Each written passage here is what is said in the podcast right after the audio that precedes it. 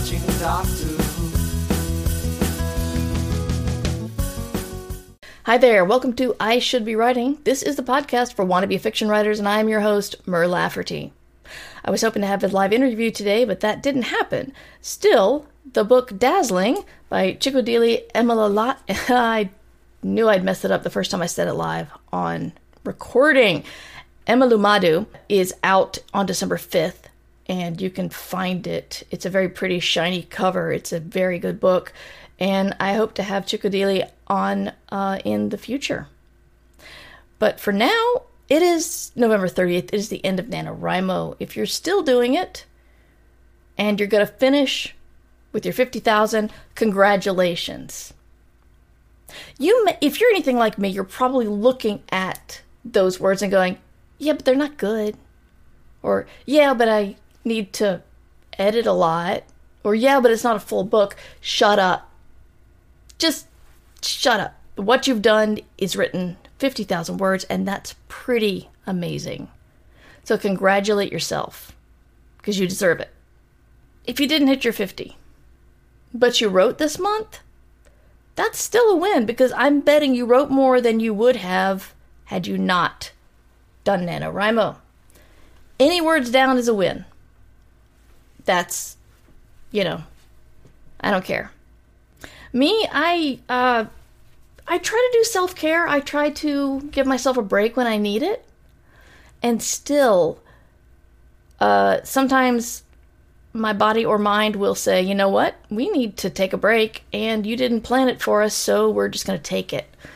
Um, yeah, eh, finishing the book, the book launch, a lot of stuff apparently was weighing heavily on me.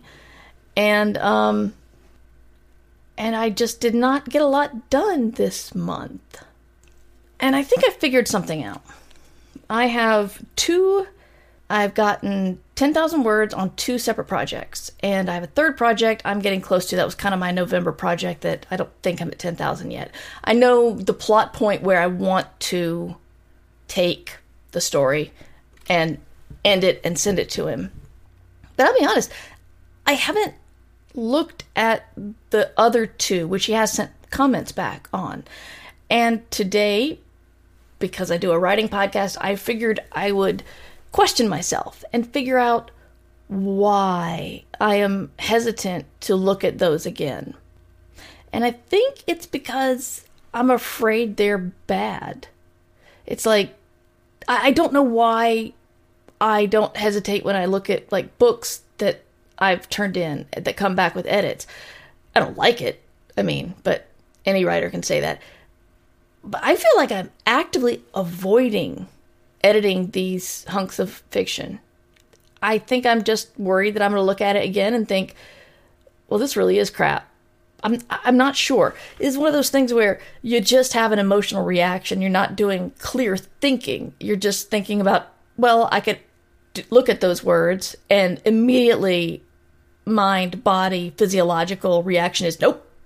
So I'm um I think at least getting one of those back to my agent will be my December goal. I'm doing something fun on TikTok this month. I've been thinking about some of these books with first sentences or first paragraphs that just grab you. And I decided I want to start reading them on TikTok and talking a little bit about why they're good and what the author has put into a very small point point of a uh, very small portion of content that is supposed to get you excited. And so I started with dazzling. So if you want to go to my TikTok, which is also Mighty Mur, you will get the first paragraph of dazzling. And um, I'm going to be doing that for a lot more, including I have some books behind me that I'm going to be doing, but I will be reading the reading the first paragraph or first sentence and talking about why there's such a good hook. I got the idea when I was um, talking about Shigidi and the brass head of Obalufon, I think, which also has a really good hook. So I think that'll be fun. Evil Mur did not do a good job of uh, bringing you daily uh, NaNoWriMo podcasts. It's really shameful. Unfortunately, while she is evil, we do share a mind and body. And so when my mind and body said, okay, it's break time now, she just said, cool. So I want to talk about a little bit more of end of project, the emotions you feel at the end of a project, because this is one of those things like there are stresses in your life that come from good things. Christmas is stressful. Many holidays are stressful. Even if you enjoy it, they're stressful. Weddings are one of the most stressful days of your life. And so your reaction may not be what A, you wanted, and B, you expected, and C, what everyone else expects of you. And one of those is finishing a book or having a book published. You get into the habit of writing so much, and then you're not writing so much. So your schedule's changed, and you're even if you decide, well, I'm just going to get right back on that horse and get on to the next book, like whatever famous dude author said, famously did once he finished one book, he just put another paper in until he wrote his five hours that day. I'm starting to really resent those kinds of uh, routine historians. I think historians too nice of a comment for them, but I've talked to Ursula about this before, Ursula Vernon, and she she flat out gets depressed when she turns in a book. It's there's no there's no confetti. There's no champagne and tiny trash. None of that. It's all wow, that's that's done and I'm not doing it anymore. And I can't it's not going to reach the potential I had in mind for it.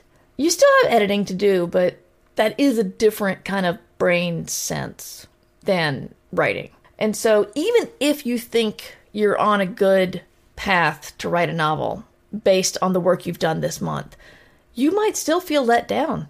I remember last year I finished my very first NaNoWriMo. The very first time ever I had written 50,000 words in November. And I kind of crossed the finish line and went, is that it? This thing I've been trying to do for over like two decades. And I'm still just kind of like, well, where's where's my party? And I know I could throw my own party, and I think I did celebrate. I bought the shirt. I did buy the winter shirt. But I did also have that letdown feeling. Possibly it was because I knew the book wasn't done. Maybe it was because I thought it was crap. I can't even remember what I wrote 50,000 words on. I might have st- spread it between a couple of projects. Because if I'd written, I know I was working on, I know I don't have 50,000 words on one thing from last November. But you might, you might feel let down. And the thing is, that's okay. You can't control your emotions. You can control your reactions, but your gut emotions, you can't control them. So if you're one of those people who are kind of let down after you finish a major project, even if you succeed, whatever that means in your vocabulary, you might still feel let down. It probably means you need a nap. And I'm using nap metaphorically like you might need to sleep for days. You might not need to look at your computer or at least your word processor for days. I forget what they call it, but I've heard that if you do the big intensive intensive 6 week long Clarion workshops that when you get home, you do undergo a period of not writing. And some have said it's like a year. I don't know if that's true for everybody, but it's like you get all you do all this work and you you know, you've talked to six or seven instructors who have tried to mold you, and that's so much information and so much work you've done, and you, your brain just needs a little while to process it.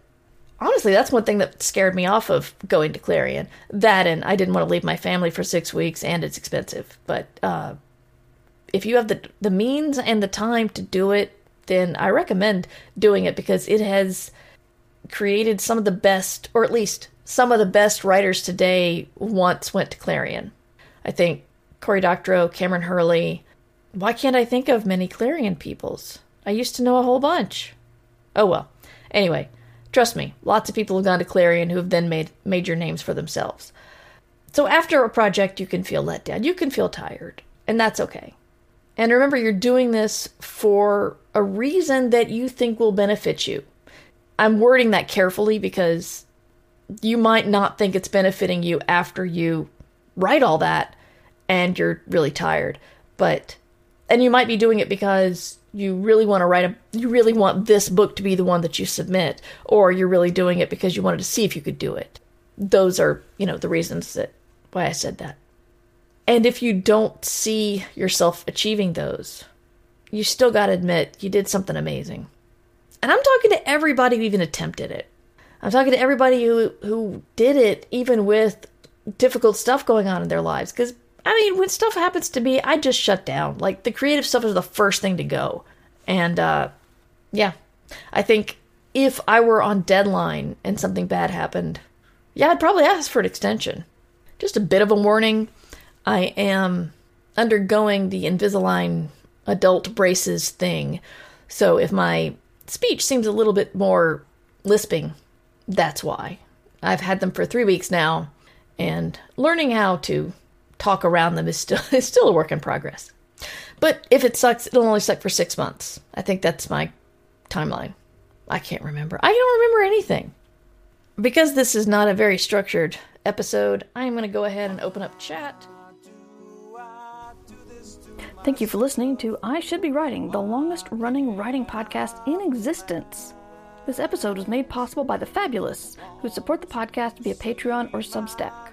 Join the Fabulous at patreon.com slash mightymur or mightymur.substack.com. Theme music provided by John Anealio, art provided by Numbers Ninja, and podcast hosting provided by Libsyn. This episode is released under Creative Commons Attribution Non-Commercial No Derivatives 4.0 license. You can find all of my books and podcasts at murverse.com.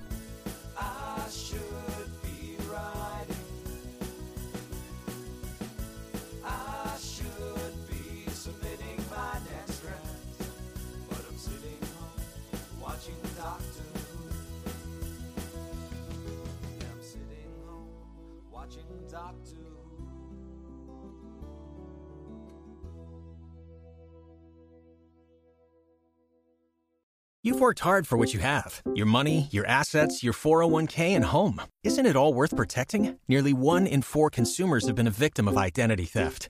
Lifelock Ultimate Plus helps protect your finances with up to $3 million in reimbursement.